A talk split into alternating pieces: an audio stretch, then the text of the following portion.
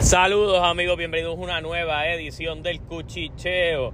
Mi nombre es Carlos Toro, como siempre. Yo los invito a que estén pendientes a mi contenido también en YouTube.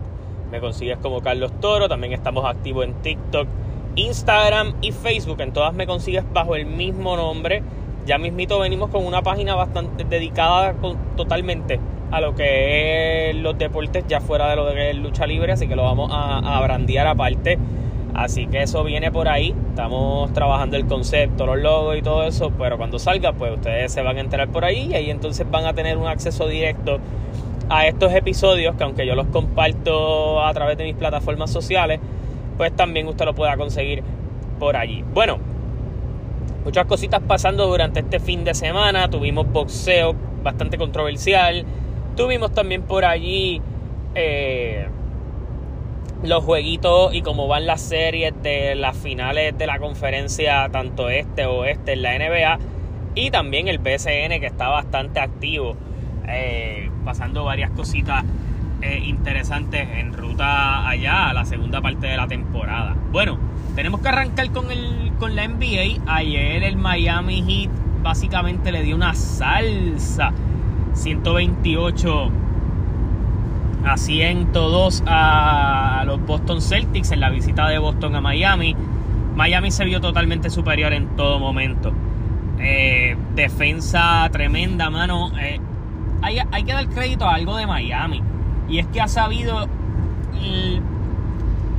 Hay algo bien difícil. Usualmente cuando tu ofensiva es random, como la describe Joe Mazzulla, coach de los Boston Celtics, pues a veces tú no sabes qué esperar, y eso a veces puede sorprenderte. Pero en el caso de Miami, que es una maquinaria dirigida por un coach que increíblemente nunca ha ganado coach del año, el cual es Eric Spoelstra, tú sabes qué leer. Y Boston no ha hecho ningún ajuste en ninguna de las fucking series. El único ajuste que hizo actualmente Joe Mazzulla fue darle más minutos de tiempo a Grant Williams, que había sido parte primordial del run que ellos tuvieron en playoff el año pasado para llegar a finales. Es el único cambio que ha hecho Joe Mazzulla. Vimos destellos de buena defensa en varias ocasiones en la primera mitad por parte de Boston. Vimos a Al Horford molestando, dándole más utilización a Robert Williams, pero eso no se notaba que no eran como que, ok, por ahí es que vamos a trabajarlo, no, sino era que básicamente así corrió la ofensiva. Yo no veo nada que Joe Mazzulla le esté aportando al equipo para conseguir detener a Miami. Y lo increíble es que Miami no tiene, vamos a hablar claro, no tiene tal vez el personal tan amplio como Boston. Usted compare hombre por hombre, y usted puede empezar por Marcus Smart, Jason Tatum, Jaylen Brown, Al Horford, y todos son superiores al conjunto del Miami Heat. Del banco tú tienes a Derrick White, a Malcolm Brogdon, tienes hasta el mismo Blake Griffin por allí, tienes a Grant Williams, tienes a Robert Williams. O sea, yo te estoy diciendo que es un conjunto bien profundo, un conjunto que debe defender, un conjunto que tiene oportunidades de anotar. Y constantemente, ayer fue un juego en donde nadie apareció. Jason Tatum y Jaylen Brown inefectivos, no aparecían, no encontraban la ofensiva. Los vi moviendo demasiado el balón, cometiendo turnovers tontos. O sea, llegaba un punto en que ellos hacían unos pases y Miami lo que hacía era que le brincaba con la mano y tumbaba la bola y la quitaba. Super crédito a Miami, que no solo se ha sabido emplear. Y es como yo estaba hablando con Manfle, que le mando un saludito. Este equipo de Miami, o sea, hay una diferencia entre tú tener estrellas y ganar por talento, y tú tener un conjunto que está bien aglomerado, que se entienden, que saben para lo que están jugando, y la ruta es la misma. Y yo creo que eso, específicamente eso, es lo que está rindiéndole frutos a Miami al día de hoy. Tuve un Kyle Lowry que ve cómo ellos están jugando. Maybe él no está metiendo tanto la bola, pero hago okay, voy a pararme en posiciones para que le carten el charge. Un Jimmy Butler que cuando ve que sus hombres están calientes sabe cuándo distribuir. Y esas decisiones no todo el mundo son capaces de tomarlas. Vamos estadísticamente al juego. Por el lado de Boston, quien mejor jugó fue Jason Tatum con 14 puntos y 10 rebotes, 2 asistencias y 2 steals, tirando 6 de 18.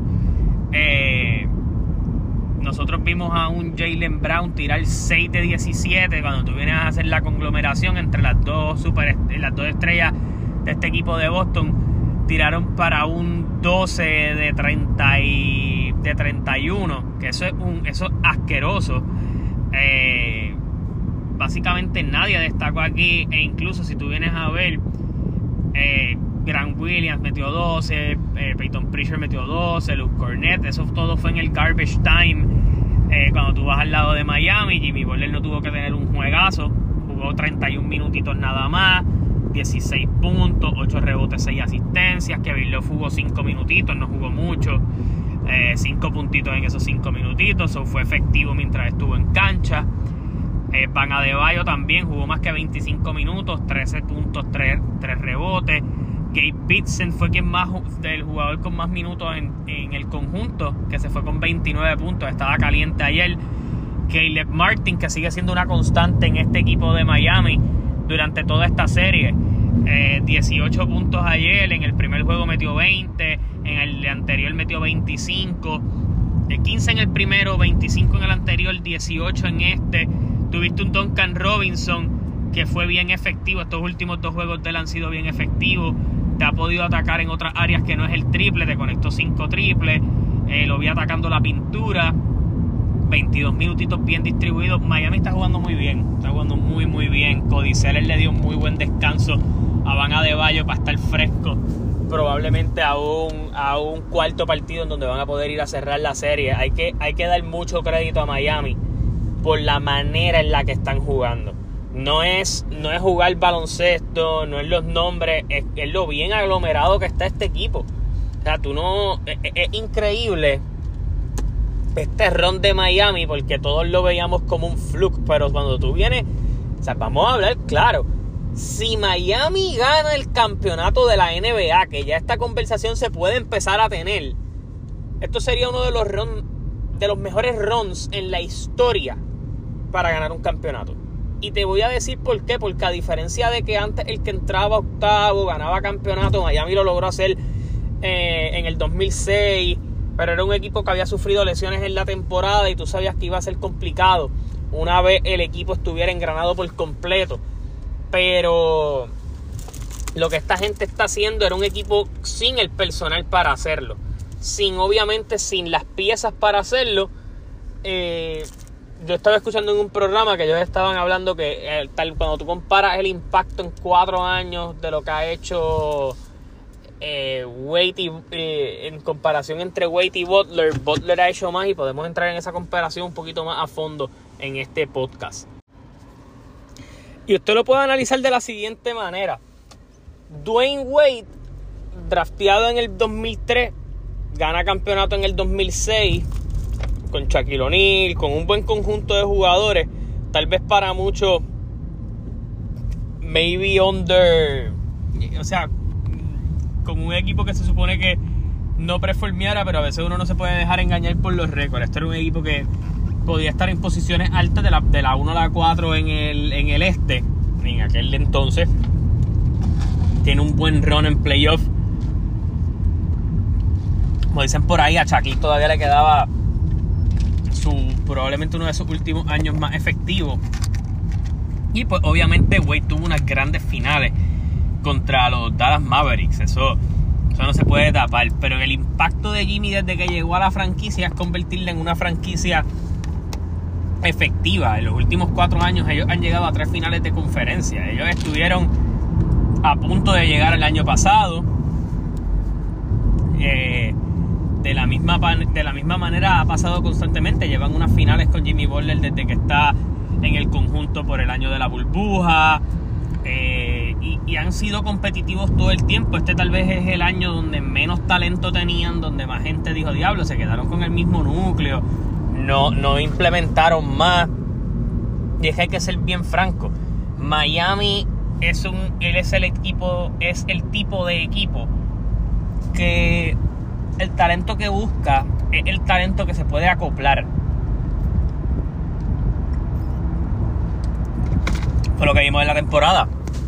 Vimos que ellos añadieron a Cody Zeller, que venía de estar básicamente de trotamundos por allí. Él estuvo jugando un ratito con Utah en pruebas de 10 días después de haber salido de la franquicia de los Hornets. Ellos lo traen como este centro luego de haber ellos cambiado a Bedmont por ahí, buscando respuestas. Ellos también tienen unos talentos muy jóvenes que pues me parece que ellos no han sabido, no es que no han sabido desarrollarlo, es que no le han dado tanto el tiempo. Por ejemplo, Nikola Jokic, que yo creo que tiene un muy buen potencial y simplemente le hace falta más minutos. El mismo Omer Jurseven es otra pieza que debe estar jugando muy bien. Este equipo está haciéndolo sin Tyler Herro, que en la primera ronda se lastimó la mano. So, allí, si tú me vienes a decir a mí, ok, ellos están haciendo esto con Tyler Herro, tú dices, ok, es totalmente entendible que lo hagan. Este equipo tiene a un tirador de la banca como Tyler Herro, que te puede meter de 15 a 20 puntos por juego. Es una constante, ha sido sexto hombre del año, so tú puedes decir, ok, hay algo para darme, pero este año tú no tienes esa excusa. O sea, Tyler Herro no está, las respuestas las has tenido que conseguir en un Kyle Lowry que la edad se le está empezando a notar, que las piernas no son las mismas, un Gabe Vincent que usualmente ha sido ese point guard del banco, que ha tenido que crecerse, un Max Strus que empezó a darse a conocer la temporada pasada, empieza a seguir ganando peso en la rotación defensivamente, Caleb Martin teniendo un rol sumamente importante. O sea, aquí uno puede darle todo el crédito a Jimmy Butler. Esto en gran parte ha sido por el impacto de Jimmy Butler, pero el impacto de Jimmy Butler como líder es increíble. Y es increíble porque hace que estos muchachos se esfuercen, los tiene creyendo en este momento y simplemente están a un juego de las finales. Eso no se puede tapar.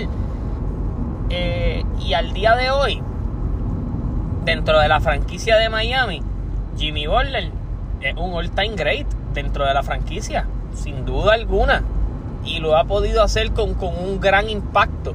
Cuando tú miras al otro lado, si tú puedes decir, este es uno de los roles más impresionantes para llegar a las finales de la NBA, pues uno puede decir que sí, este equipo pierde el primer juego del play-in, tienen que jugar el segundo juego del play-in, cae en una posición más incómoda todavía de tener que jugar con el primer clasificado, contra Giannis Antetokounmpo, que para muchos es el mejor jugador de la liga, para mí no lo es.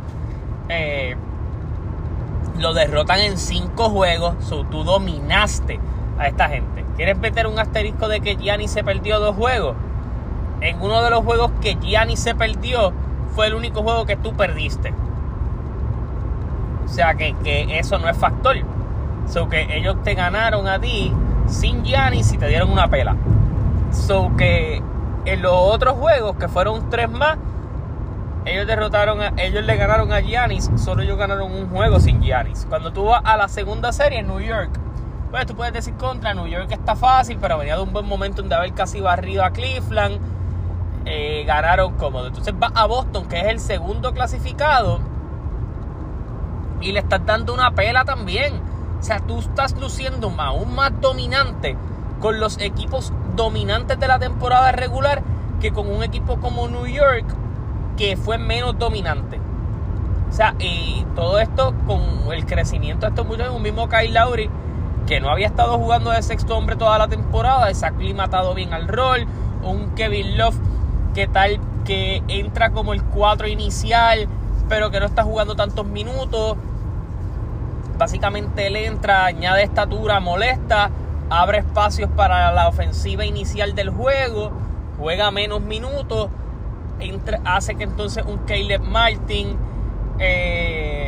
un Duncan Robinson y ellos empiecen a jugar un poco más bajito, para entonces así empezar a mover el equipo. Ellos han hecho un gran trabajo, no se le puede quitar ese crédito a Miami.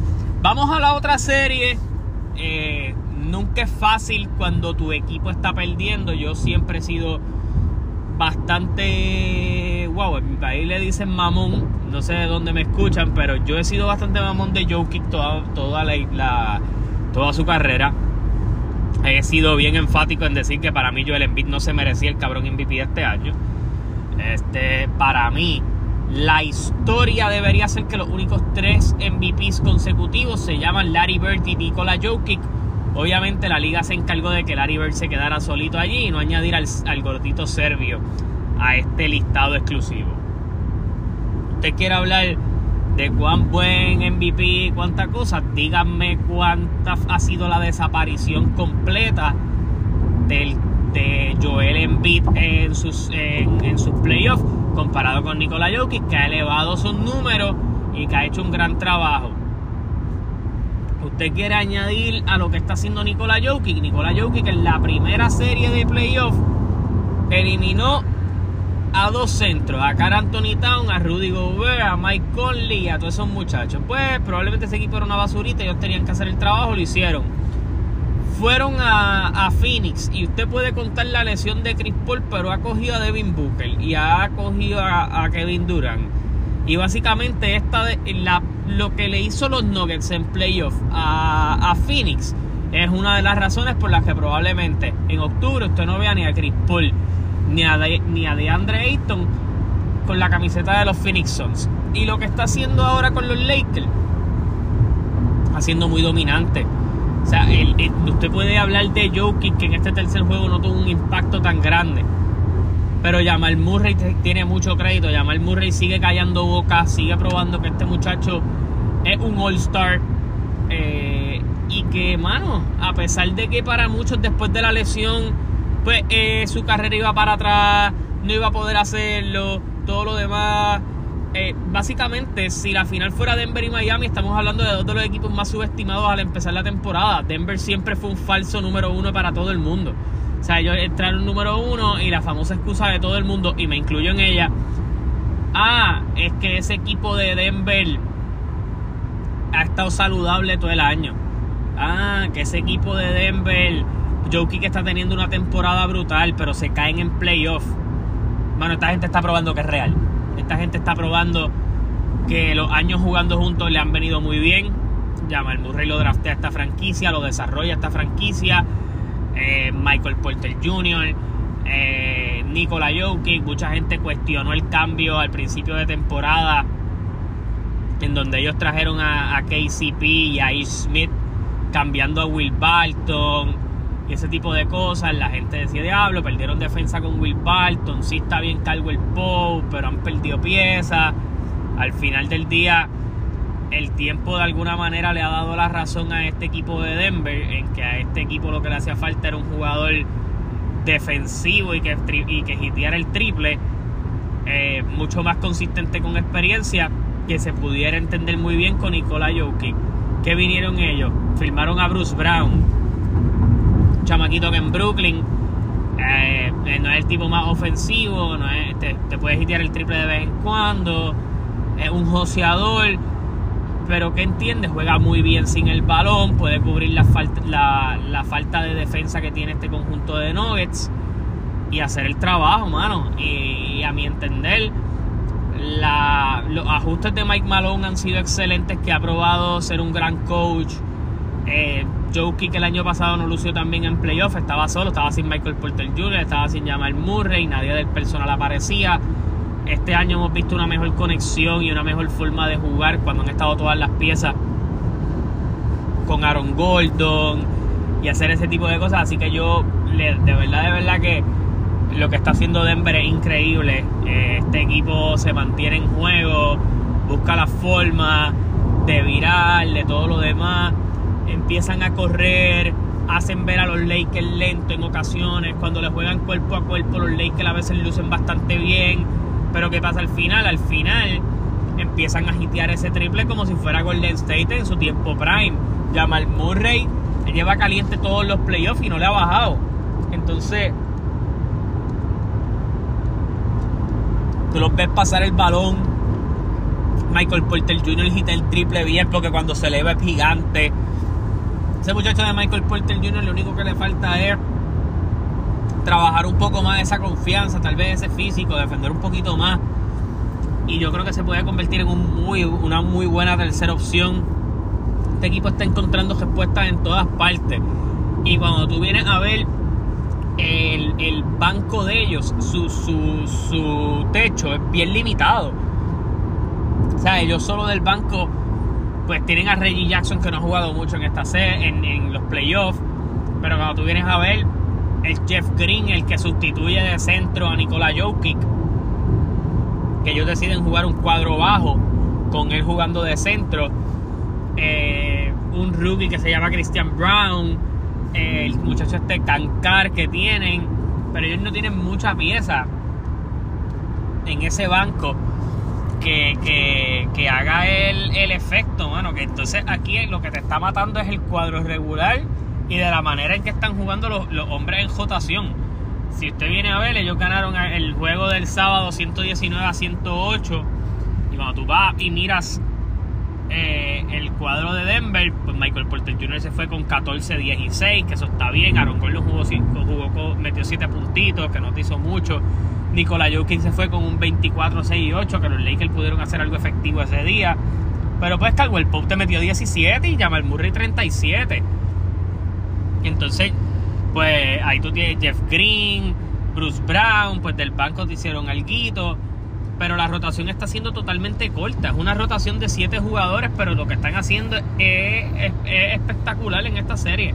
Así que hay que darle todo el crédito a ellos. Ellos buscan cerrar la serie hoy a las 8:30 de la noche. Sería la primera final para el Joker de ganar. Así que, mano, realmente yo no veo forma de que los Lakers puedan hacer un ajuste. Si se van barridos está bien complicado.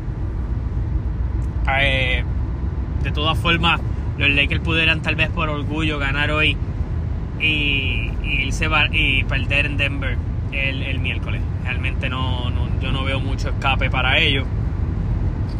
Y por como estoy viendo la serie de Boston y Miami, me atrevería a decir que ya para el jueves nosotros tendríamos las finales de la NBA bastante definidas y totalmente impresionado por el dominio de ambos equipos en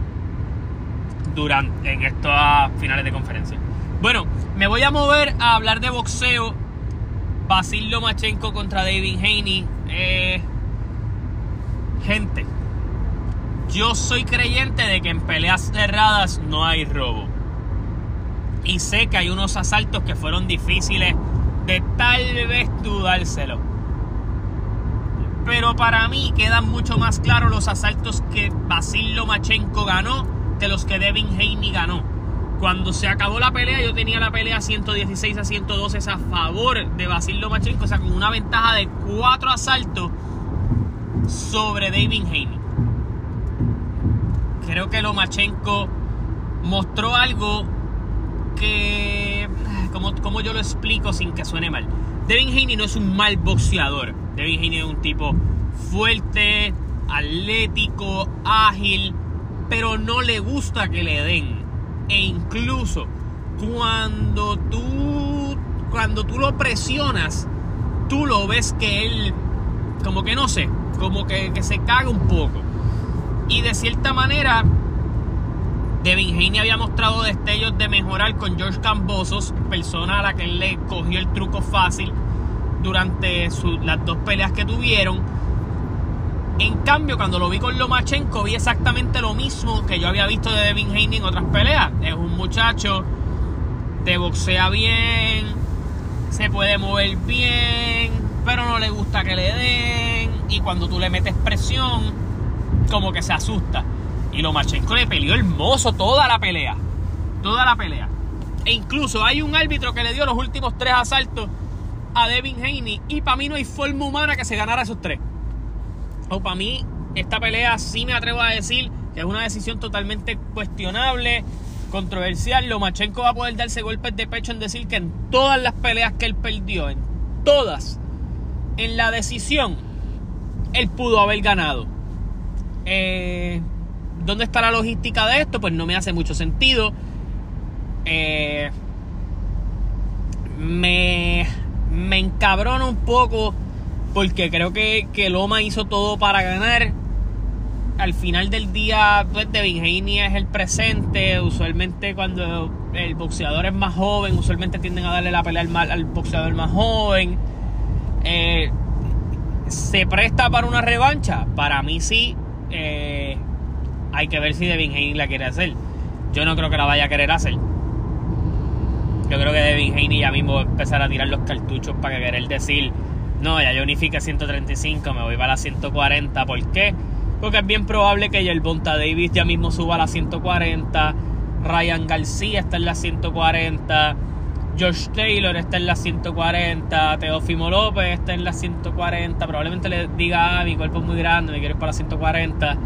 Y dejar esos 135 vacantes, que me parece que es una estupidez, porque me hubiera gustado más que, pues, mano, hubiera tenido los... es como me atrevo a decir, los cojones para ir para pelear con Shakur Stevenson, que yo creo que es quien se los puede quitar para el carajo a él. Al final del día, si él dejara los campeonatos vacantes, no se puede hacer una pelea por todos los títulos vacantes, así que va a volver a romper todos los campeonatos unificados de la 135, ver quiénes son los clasificados, y entonces allí mostrar qué va a hacer. También hay que pensar que Devin Haney ahora queda gente libre y pues obviamente no está claro si va a firmar con Top Rank, y eso es lo que él tiene que pensar tal vez de alguna manera. Si él va a la 140, si él va a la 140, Josh Taylor, que es campeón, Teófimo López, bueno, ya Teófimo López no está con Top Rank, pero tiene asociaciones con ellos.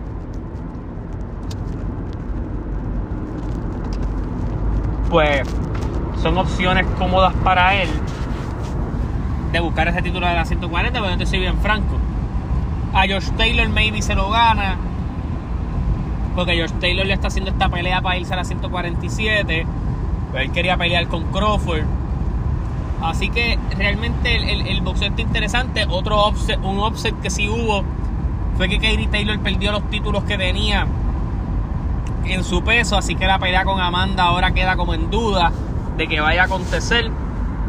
Probablemente Katie Taylor va a buscar la forma de coger una revancha, y obviamente esto pospone los planes de Amanda de hacer esa pelea en esa famosa revancha, que para mí hubiera hecho muchísimo dinero ahora, así que pues eso se pospone un poco. Nos toca hablar de BCN. Básicamente hay un par de cositas bien interesantes pasando allí, con muchas de las cosas, específicamente con muchos resultados. Vamos a hablar de los jueguitos de ayer, hoy, el día de hoy. Hoy básicamente va a estar yendo San Germán a visitar a Mayagüez. Creo que el último capítulo de lo que le llaman el Clásico del Oeste. En el día de ayer, los Gigantes de Carolina derrotaron a los Cariduros de Fajardo. Regresan ahora sólidamente a la segunda posición de su lado, que es la sección B. Derrotaron 82-79. George Condi se fue con 14 puntos, 12 rebotes, muy buen doble-doble. Eric Griffin se destacó, hace poquito llegó como refuerzo a este equipo, y de alguna manera u otra pues está haciendo un muy buen trabajo allí con 26 puntos y 13 rebotes. Ahora el récord de los Cariduros se convierte de 10-17. Los que siguen calientes son los Grises de Humacao, que básicamente se han convertido en el equipo... en el baloncesto existe este tipo de equipo que lo que hace es venir a joderle los récords a los equipos grandes y a bajarlos de posición. Los Grises de Humacao llevan 3 victorias al hilo, la primera vez que lo hacen en la temporada, jugando para 9-16. Algo está engranando en este equipo que parecía que iban a regalar la temporada, y ahora derrotaron a los Vaqueros de Bayamón 100-97. Travis Triss por Humacao se fue con 33 puntos y 7 asistencias. Stephen Thompson añadió 22 puntos. Ahora los Vaqueros de Bayamón juegan para 16-9. Y por el otro lado, los Mets de Guaynabo agravan la situación de los Capitanes de Arecibo, Ahora derrotaron 89-85, 13 victorias y 12 derrotas para los Mets de Guaynabo. Exactamente el mismo récord para los Capitanes de Arecibo. DeMarcus Cousins se fue con un 25-15, cada vez encontrando más su ritmo dentro de esta liga. Denis Clemente por Arecibo se fue con 15 puntos. Por el otro lado, los Piratas le dieron una paliza a Santurce y acabaron las cachas de 6 victorias consecutivas. Brandon Knight, que está haciendo un run increíble para llevarse, para mí personalmente, el MVP del BCN. Está jugando increíble, a muy alto nivel. Aporta, distribuye, rebotea, hace de todo. Metió 35 puntos, 6 rebotes, 6 asistencias. Hassan Whiteside se fue con 25, 14 y 4. Ángel Matías con 18 puntos. Vamos a hablar un poquito de cómo está el standing y cómo van las cositas en general. Líder indiscutible, obviamente, los Piratas de Quebradilla en su sección y en la liga en general con 18 y 6. En la segunda posición, los Atléticos de San Germán con 15 y 9. Perdieron recientemente ese juego con los Osos. Si hubieran ganado ese juego con los Osos, ahora mismo tendrían mejor equipo que el primer clasificado en la sección B. Los Capitanes de Arecibo en la tercera posición con 13 y 12. No se deben dormir mucho. Los indios están jugando para 11 y 15. En la cuarta, que son los 4 equipos que entrarían en caso de que los playoffs fueran hoy. Si los playoffs fueran hoy, en la sección A entrarían Piratas, Atléticos, Capitanes y Mayagüez. En la posición 5, los Osos con 9 y 17. Y en la posición número 6, los Leones con 8 y 16, jugando para hacer el peor récord de la liga en estos momentos. En la sección B, usted tiene primer clasificado con 16 y 9 a los Vaqueros de Bayamón. Los Capitanes, los Gigantes de Carolina están jugando para 14 y 10. Así que están pisando fuerte para esa primera posición, los Gigantes de Carolina. En la tercera posición con 14 y 11 los Cangrejeros de Santurce, y en la cuarta posición con 13 y 12 los Mets de Guaynabo. Quinta posición con 10 y 17 los Cariduros de Fajardo y los Grises de Humacao con 9 y 16. De los Grises ganar su próximo juego, por fin saldrían del abismo. Así que Luis debe estar bastante contento con eso. Así que nada, esto ha sido todo en esta edición del Cuchicheo. Muy buena la temporada del BCN este año. Me gusta cómo se está dando, buenos refuerzos, buenos cambios, los nativos luciendo muy muy bien. Así que nada, sigan pendientes a mi contenido. Hasta la próxima, se cuidan, nos vemos.